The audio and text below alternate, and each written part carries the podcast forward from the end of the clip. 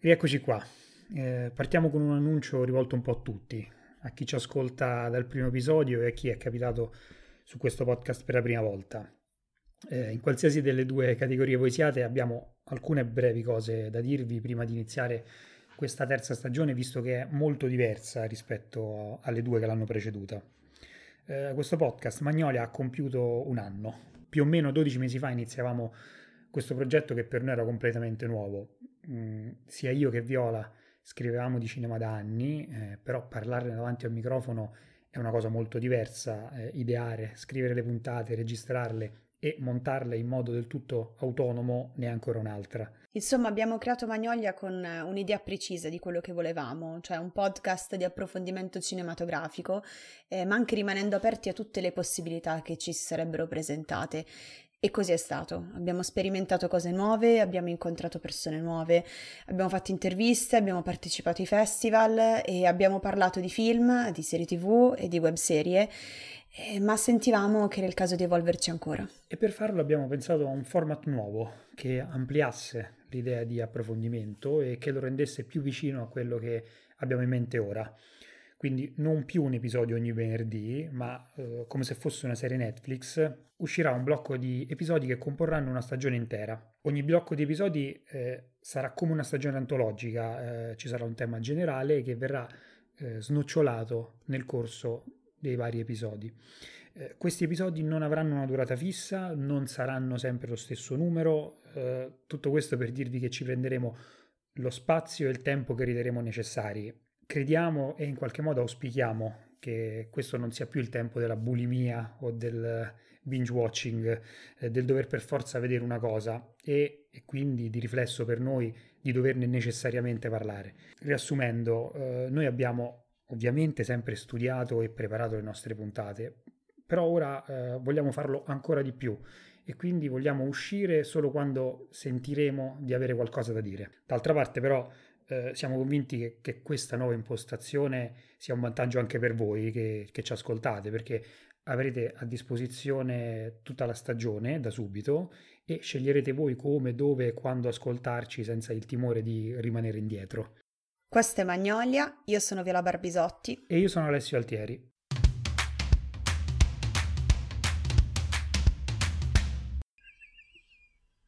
Emotionally the size of the image is very important. très important. You were dealing with space. Vous savez, il s'agissait de l'espace. You may need space and use it dramatically. Vous avez besoin de cet espace pour s'en servir dramatiquement. When the girl shrunk back on the sofa, s'est reculée sur le sofa I kept the camera back and used the space to indicate the nothingness le rien, le néant, from which she was shrinking. duquel elle, euh, elle se reculait. Quella che avete appena sentito e probabilmente riconosciuto è la voce di Alfred Hitchcock durante una delle sue celebri conversazioni con François Truffaut. E mm, qui Hitchcock parla nello specifico degli uccelli, suo film del 63, ma dalla sua analisi si possono trarre delle conclusioni di carattere generale. Vi traduciamo quello che avete appena ascoltato. Hitchcock dice: A livello emotivo, la dimensione dell'immagine è molto importante. Si tratta di gestire lo spazio, questo per inciso diciamo, lui si rivolge a un regista, quindi parla del lavoro appunto che deve fare il regista. Si potrebbe aver bisogno di spazio per dare un effetto narrativo. Quando la ragazza indietreggia verso il divano, ho tenuto la cinepresa lontana da lei e mi sono servito dello spazio per indicare il vuoto a cui cerca di sottrarsi. E abbiamo usato le parole di Hitchcock per iniziare nuovo, questo nuovo esperimento di Magnolia e anche per annunciarvi che il tema che affronteremo in questa nuova stagione è lo spazio. E lo spazio è un concetto su cui stavamo ragionando da un po', eh, ma visto lo specifico momento in cui stiamo registrando questa stagione, eh, cioè il momento in cui tutta l'Italia e quasi tutto il mondo è in quarantena, chiusi in casa, ci è sembrato che parlare dello spazio potesse arricchirsi di ulteriore senso perché tutti in questo momento stiamo facendo i conti con lo spazio. E nel cinema spazio significa molte cose, c'è lo spazio come un concetto fisico o un concetto mentale, c'è lo spazio cosmico, lo spazio come protagonista della scena, eh, lo spazio che viene utilizzato per, dai registi e sceneggiatori per plasmare le percezioni e le emozioni di chi guarda. Per esempio, ambientare un film nel mondo reale eh, rende più semplice e immediato il processo di orientamento all'interno della storia da parte di chi guarda e quindi anche il processo di identificazione. E d'altro canto ambientarlo in un mondo che non è il nostro, cioè che non è quello che viviamo tutti i giorni, mette subito chi guarda in una posizione diversa di attenzione, quasi di diffidenza. L'esempio più immediato è quello dello spazio inteso come spazio cosmico. E quante volte questo tipo di ambientazione ha rappresentato di per sé un motivo di ostilità per i protagonisti? Pensate ad Apollo 13 o a Gravity, anche se i protagonisti sono degli astronauti, cioè persone iper qualificate in quello che fanno, la condizione è talmente estrema, lo spazio in cui si muovono è così lontano dalla zona di comfort umana che capiamo immediatamente che prima o poi il pericolo arriverà proprio da lì. E può capitare che sia proprio la rappresentazione dello spazio a rendere chiara la direzione che la rappresentazione stessa appunto sta prendendo. Mm, pensate Inception, è un esempio molto chiaro di questo. La distorsione dello spazio nel quale si svolge la scena aumenta in maniera direttamente proporzionale al ritmo delle azioni e all'ansia che ne deriva eh, le città iniziano a piegarsi su loro stesse, le stanze girano, il protagonista Cobb entra più profondamente nel mondo onirico e noi rimaniamo interdetti durante la visione. Eh, lo spazio è un concetto complicato, come avrete capito da questa piccola introduzione, e noi abbiamo fatto qualche ricerca per provare a parlarne nel miglior modo possibile. E abbiamo trovato ad esempio quello che dice David Harvey, che è un geografo, antropologo e sociologo, che descrive lo spazio come una delle parole più complicate in tutte le lingue, perché c'è una vasta gamma di significati legati al termine. E secondo Harvey il termine spazio è classificato con un triplice significato. Quindi c'è la nozione assoluta di spazio, che è legato agli aspetti geometrici dello spazio, c'è la nozione relativa di spazio che si riferisce al suo rapporto col tempo e poi c'è il concetto relazionale che si riferisce all'importanza eh, delle relazioni che si, che si creano in un determinato spazio. E quest'ultima, quest'ultima, definizione è poi quella che interessa di più a noi, che è quella che ha più a che fare col cinema, più di tutte le altre. E infatti un elemento cruciale della persuasività del film è che un senso di spazialità venga creato attraverso l'ambiente in cui la trama viene presentata. Se i film si svolgessero solo in ambienti che non ci ricordano in nessun modo la realtà, probabilmente non li troveremmo così intriganti, o non tutti almeno, ci sono le dovute eccezioni. Il concetto di spazio nel cinema però parte prima di tutto dall'inquadratura. Eh, sì, perché eh, spazio nel cinema è soprattutto diciamo soprattutto perché non è tutto e, e, vedremo in che modo, ma soprattutto questo, la porzione di spazio all'interno della quale il film si svolge, eh, quell'area che è delimitata dallo schermo e quindi dall'inquadratura. Uno spazio che oggi ha molte possibilità, ma a, a cui si è arrivati dopo decenni di miglioramenti tecnici e di sperimentazioni.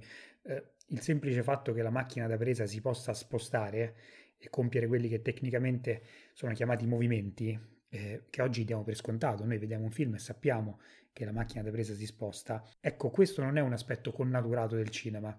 All'inizio non era così. Eh, nei primi film la macchina da presa era fissa e in posizione frontale e le scene si mh, alternavano, quindi va da sé che con una, con una macchina da presa fissa, immobile senza possibilità di mostrare altro se non quell'inquadratura frontale, i film si concludevano in una manciata di secondi. E facendo un necessario balzo in avanti rispetto al cinema degli albori, vogliamo citare un caposaldo della cinematografia mondiale, uscito nel 1941, cioè Quarto potere di Orson Welles, che da molti è considerato il miglior film di tutti i tempi. E Quarto Potere ha raggiunto questa fama soprattutto per l'utilizzo di tecniche innovative da parte del regista e del direttore della fotografia Greg Toland. Ehm, una su tutte è la profondità di campo, di cui nel film c'è un larghissimo utilizzo. La profondità di campo è quella tecnica grazie alla quale un elemento sullo sfondo è a fuoco quanto quello in primo piano e pensate eh, quanto gli horror abbiano sfruttato questo elemento, cioè quanto è importante che lo spettatore possa ben distinguere eh, un personaggio sullo sfondo quasi quanto eh, il personaggio che si trova in primo piano, quanto è importante vedere il pericolo che arriva da lontano. Questo appunto ha un'implicazione, ha un'importanza fortemente narrativa. Eh, si tratta di un'evoluzione che porta di per sé, da sola, il linguaggio cinematografico a un livello di complessità maggiore perché eh, se un personaggio sullo sfondo che compie un'azione è visibile tanto quanto uno in primo piano, Questo significa che possono essere raccontate due azioni contemporaneamente e, e questo porta lo spettatore a dover applicare un grado di attenzione maggiore. E in maniera molto simile capita che non sia lo spazio interno alla scena, ma quello esterno ad assumere un'importanza particolare. Eh, pensiamo alla scena famosissima del taglio dell'orecchio nelle Iene di Tarantino.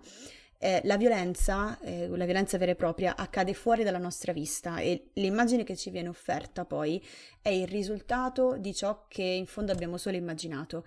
È il risultato di qualcosa che è accaduto, senza dubbio, ma fuori dallo spazio che il regista ci ha concesso di vedere. Questo è un trucco, un vero e proprio trucco che i registi utilizzano molto spesso, cioè ci offrono delle scene anche molto crude, che però diventano ancora più efficaci se la nostra immaginazione ha potuto in qualche modo collaborare alla costruzione di esse. Per riprendere l'autore con cui abbiamo iniziato, Hitchcock, nella celeberrima scena della doccia di Psycho, che eh, Truffaut definisce di una violenza inaudita, ecco lì eh, noi non vediamo mai il coltello colpire la pelle, eh, non lo vediamo mai affondare il corpo, eppure la percezione che ne ricaviamo, probabilmente proprio per questo, è di una violenza stupefacente. E nei film quindi la composizione di uno scatto è importante per trasmettere il significato della scena presentata al pubblico Attraverso l'inquadratura i registi pensano a possibili punti di interesse per il loro pubblico. Nelle cosiddette inquadrature aperte è implicito per il pubblico che in teoria ci sia uno spazio aperto in cui i personaggi possono entrare e ovviamente anche lasciare la scena come desiderano. E si chiamano inquadrature aperte, ma non devono per questo essere necessariamente all'aperto. La condizione, appunto, è che ci sia una fluidità di entrata e di uscita da parte dei personaggi. Le inquadrature chiuse invece sono usate per creare un senso di cattività, eh, dove i personaggi eh, non possono muoversi liberamente all'interno o all'esterno dello schermo. E come abbiamo detto poco fa, esistono due macro categorie di spazio, cioè lo spazio on screen e lo spazio off screen, e i cineasti all'interno dello spazio on screen compongono eh, lo spazio della loro inquadratura, creando dei piani dove sanno o vorrebbero che si concentrasse principalmente l'attenzione degli spettatori, eh, come ad esempio la metà superiore o inferiore dello schermo. E in questo modo si può determinare eh, come le scene o i personaggi eh, debbano essere rappresentati. Un grande esempio di, di, open frame, quindi di inquadratura aperta, è la scena della festa di Boogie Nights, un film di Paul Thomas Anderson, eh, che tra l'altro, per darvi un riferimento visivo, viene analizzato molto bene da Savannah Jobman in un video essay che trovate sul canale YouTube Visual Rhetoric nella scena in questione, il, il, personaggio di Little Bill, interpretato da William H. Macy, eh, va a una festa di Capodanno e inizia a camminare dagli invitati. Paul Thomas Anderson fornisce al pubblico una visione abbastanza ristretta e gira tutto in piano sequenza. Eh, la gente entra ed esce dall'inquadratura, cosa che aiuta a rendere tutto molto più realistico. Il protagonista stesso della scena, cioè Bill, entra ed esce dall'inquadratura più volte e viene spesso nascosto da altre persone o dal mobilio, quindi il pubblico è sempre eh, inconsciamente consapevole dello spazio che si trova al di fuori dell'inquadratura e possiamo definirlo un esempio perfetto di quello che nelle scuole di, di cinema definiscono open frame. Eh, l'impressione che ne deriva, perché ovviamente noi parliamo di tecniche, ma queste tecniche servono a uh, dare un'impressione a noi che guardiamo, l'impressione che ne deriva è che noi spettatori come Bill ci siamo presentati a una festa già in corso e nella quale non siamo propriamente a nostro agio. Eh, tutto sembra procedere in maniera normale eh, finché Bill non trova quello che stava cercando. Bill va alla festa perché teme che la moglie lo stia tradendo. Mm, a un certo punto arriva in una stanza e effettivamente vede la moglie compiere l'atto. Dopo di questo uh, Bill estrae una pistola e uccide la moglie, la persona con cui la moglie lo stava tradendo. Noi non vediamo quell'uccisione, vediamo solo uh, Bill mentre spara. Però appena compiuto questo gesto, l'omicidio, Bill si allontana dalla stanza e cammina verso gli invitati alla festa e quindi, come abbiamo detto, in qualche modo cammina verso di noi e si uccide con un colpo alla testa, eh, questa volta al centro dell'inquadratura. Eh, l'open frame quindi ci dice che esiste un mondo al di fuori di quello che ci viene mostrato. Questa festa esisteva anche prima che Bill con la macchina da presa ci arrivassero. Ovviamente questo concetto che esista un mondo prima e dopo dell'avvento di una macchina da presa è fondamentale, è insito nei documentari. In maniera diametralmente opposta la scena della festa di Boogie Nights eh, c'è la scena della festa eh, nel Grande Gatsby di Baz Luhrmann, la prima alla quale il narratore interpretato da Toby Maguire partecipa. E il mondo realizzato da Luhrmann, che è una cosa abbastanza tipica della sua filmografia in realtà, è un mondo artefatto che è stato realizzato eh, appositamente per il film. Questo significa che i soggetti, e quindi le persone, le automobili, eccetera, non lasciano quasi mai i limiti dell'inquadratura eh, si muovono verso i confini, ma eh, la scena cambia prima di permetterci di vederne l'effettiva uscita. Eh, l'inquadratura in questo modo contiene completamente il mondo del film. Eh, sì, ogni azione, ogni gesto, ogni personaggio fanno parte dell'inquadratura e quindi del mondo che ci viene mostrato. Il pubblico è risucchiato all'interno del mondo di Baz, di Baz Luhrmann, all'interno della festa di Gatsby non ne facciamo parte, eh, ma il regista fa di tutto per intrigarci, dandoci eh, quello che poi è un assaggio eh, di quello che sta provando Nick in quel momento, cioè confusione e curiosità davanti agli sfarzi di, di Gatsby. E questo rappresenta esattamente l'opposto di quello che abbiamo detto prima, per esempio per i documentari, perché i film che utilizzano un'inquadratura chiusa mostrano dei mondi che esistono solo perché vengono filmati. Detto questo, nel corso delle prossime puntate di questa prima tranche di episodi di Magnolia analizzeremo le varie sfumature del concetto di spazio e come esso condizioni il modo di fare e di guardare il cinema. Tipo, cosa succede quando il protagonista di un film non è un essere umano ma un cubo? Questo era Magnolia. Io ero Viola Barbisotti. E io ero Alessio Altieri.